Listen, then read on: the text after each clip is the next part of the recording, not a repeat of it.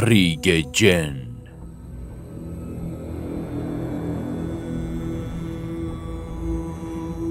نویسنده رضا جولایی.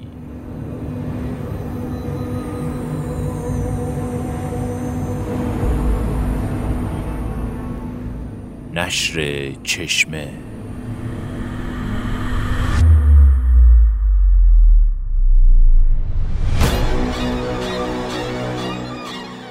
راوی رضا شاهی.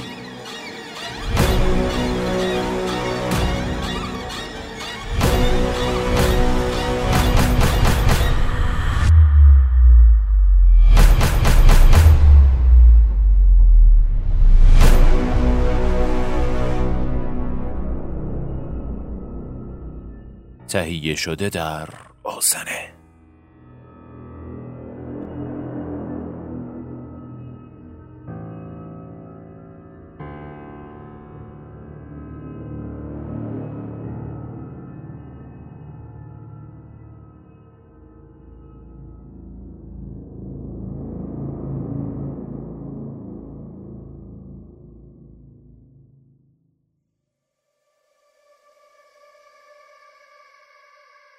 روز بیست و پنجم. صدای غریب آن مویه دیشب مرا راحت نگذاشت. صدای گریه را به وضوح می شنیدم و در زمینه آن صدای مراسم مرسی خانی نوعی ورد خانی دست جمعی. از ترس و هیجان از جایم تکان نمیخوردم. در ساعت دوی نیمه شب صداها به ناگاه خاموش شد. با ترس سرم را از چادر بیرون بردم. بارش برف شروع شده بود. خیلی زود سرما در سر و تنم رفت. بعد صدای زوزه گرگی را شنیدم. کمی بعد زوزه دست جمعی گرگ ها به گوش رسید.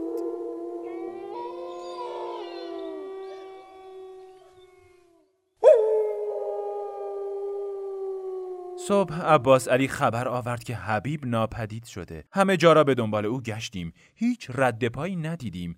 احتمالا قبل از شروع بارش برف به راه افتاده.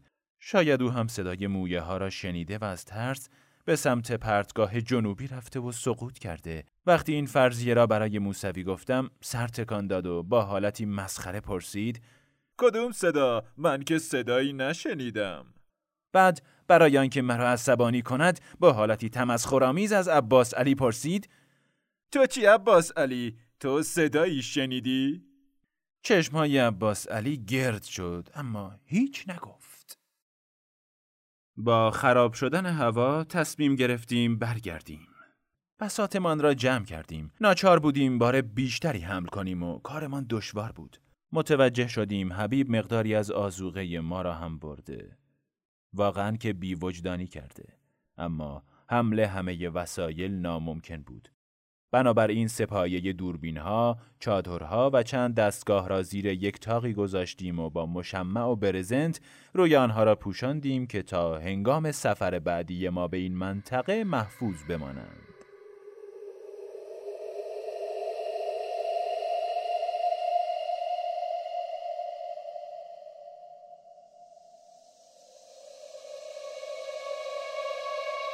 ساعت هشت صبح در مسیر بازگشت. ساعت چهار بعد از ظهر روز بیست و پنجم. دستهایم بیهس شده و به زحمت می نویسم بوران شدت گرفته و امیدی نداریم قبل از تاریک شدن هوا بتوانیم به پناهگاه برسیم. تازه اگر در این بوران مسیر درست را پیدا کنیم. حال روحی خوبی ندارم. چند روز است که داروهایم را نخوردم؟ نمی‌توانم تصویری را که نزدیک ظهر دیدیم فراموش کنم. حالا هم دوباره حال تهوع به من دست داد. بیچاره چه عاقبت سیاهی پیدا کرد. به معنای واقعی از هم دریده شده بود. تمام بدنش شرح شرح شده بود. انگار با تیغ جراحی با دقت به رشته های باریک باریک بریده شده باشد یقین دارم کار گرگ نیست کار هیچ جانور دیگری هم نیست هیچ یک از اعضای بدن خورده نشده دلیل دیگر اثری از لباسهایش نیست انگار ابتدا برهنش کرده و سپس دریده بودند هر سه نفر به معنای واقعی فلج شده بودیم. بعد احساس کردم میلرزم. از سرما نبود. دیگر حال ادامه مسیر را نداشتم. یک بار مسافتی را روی برف و یخ سر خوردم تا توده برفی مرا متوقف کرد. هنوز استخوان لگنم درد می کند. دوباره مسیر را اشتباه رفتیم و به لب پرتگاه رسیدیم. ناچار شدیم بازگردیم.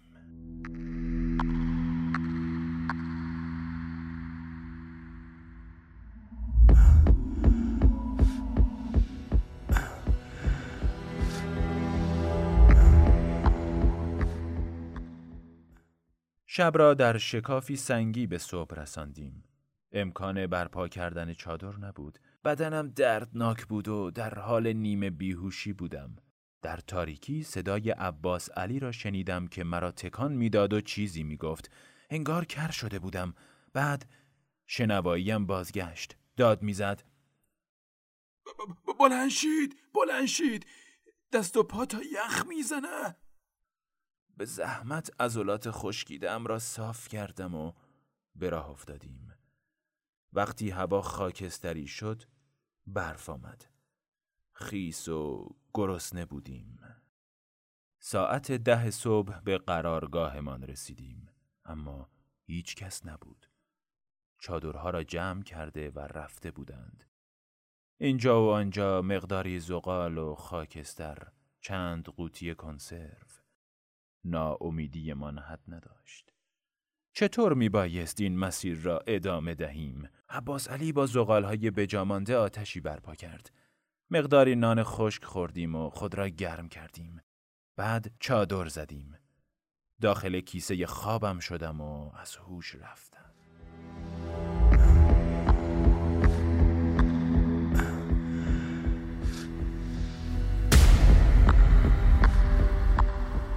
به گمانم پنج ساعت تمام خوابیدم.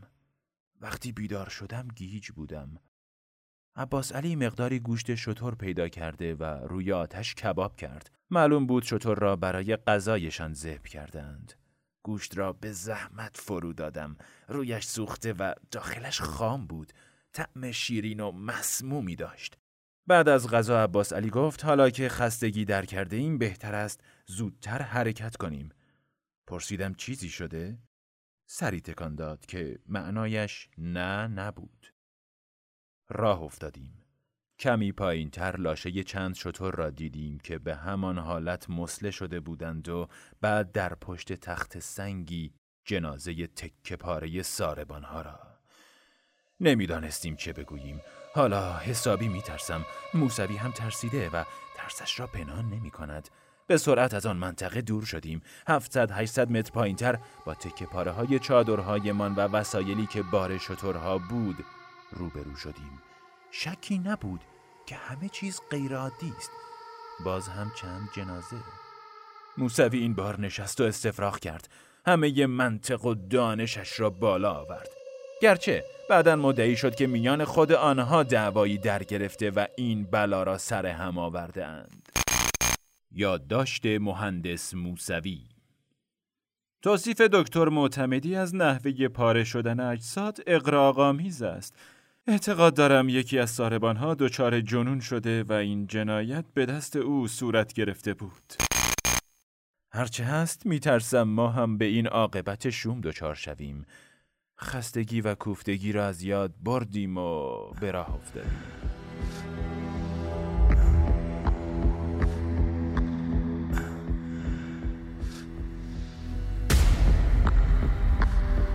ساعت شش بعد از ظهر.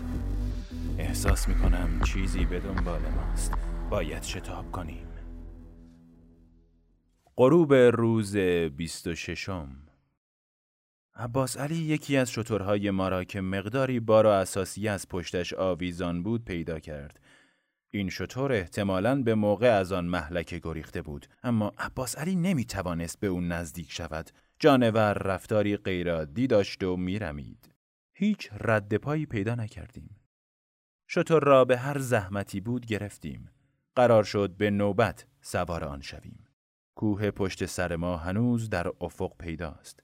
هرچند کوچک اما حراسی که از آن نصیب ما شده بسیار بزرگ است. عباس علی عقیده دارد در شب هم به طی مسیر ادامه دهیم می‌گوید اگر با همین سرعت حرکت کنیم فردا به حوز گزسون می‌رسیم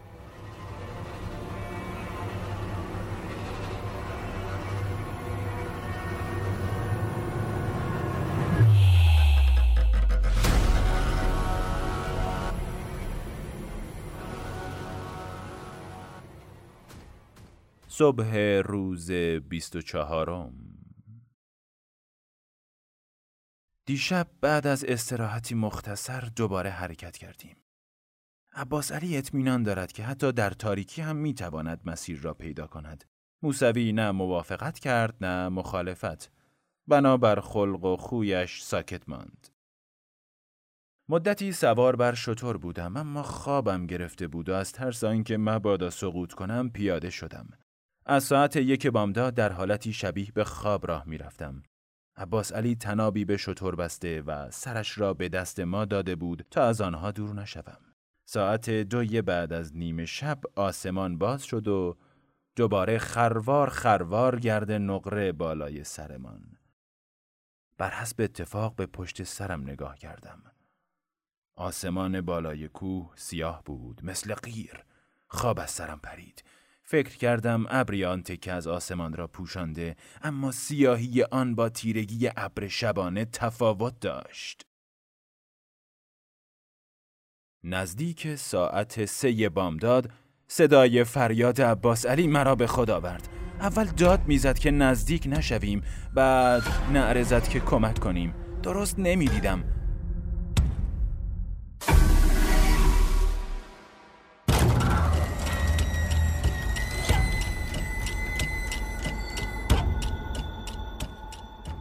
موسوی چرا قوهش را روشن کرد.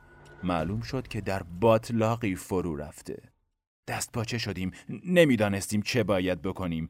موسوی داد زد که تقلان نکن. اما عباس علی نشنید یا ترسیده بود و بیشتر به تقلا افتاد. سعی داشت خودش را بیرون بکشد. نعره می‌زد.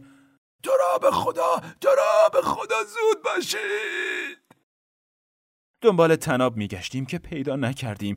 تا گره تنابی را که به دست من داده بود باز کنیم نیمه تنش در گل فرو رفته بود. تناب کوتاه بود.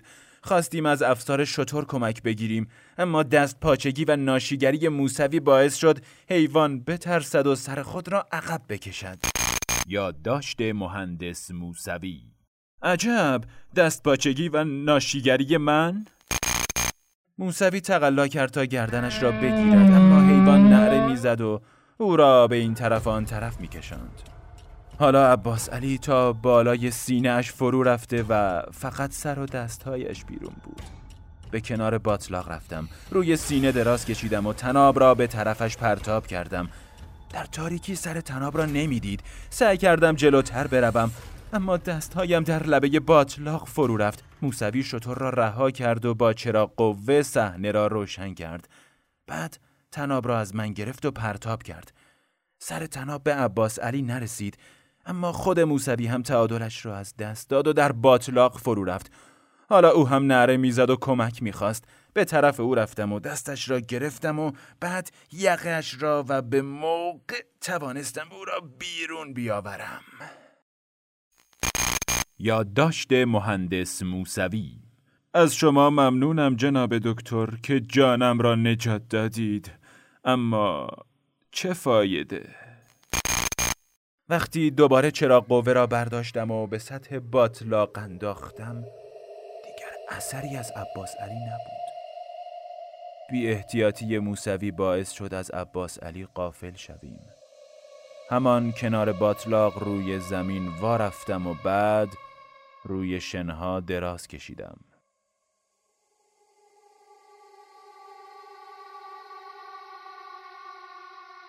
وقتی به خودم آمدم سهر شده بود. چرا قوه دستم بود اما نور ضعیف آن نشان می‌داد که باتریش به آخر رسیده. شطور هم در میانه قیل و قال فرار کرده بود. حالا کویر بی انتها عظمتش را به ما نشان می‌داد. هوا ابری شده و باد با صدایی غریب لای بوته ها میپیچید. آخرین یادداشتهایم را می نویسم این مرگ این نفرینی که به دنبال ماست به زودی جان ما دو نفر را هم می‌گیرد. یقین دارم. اما به چه شکل و چه زمان نمی‌دانم.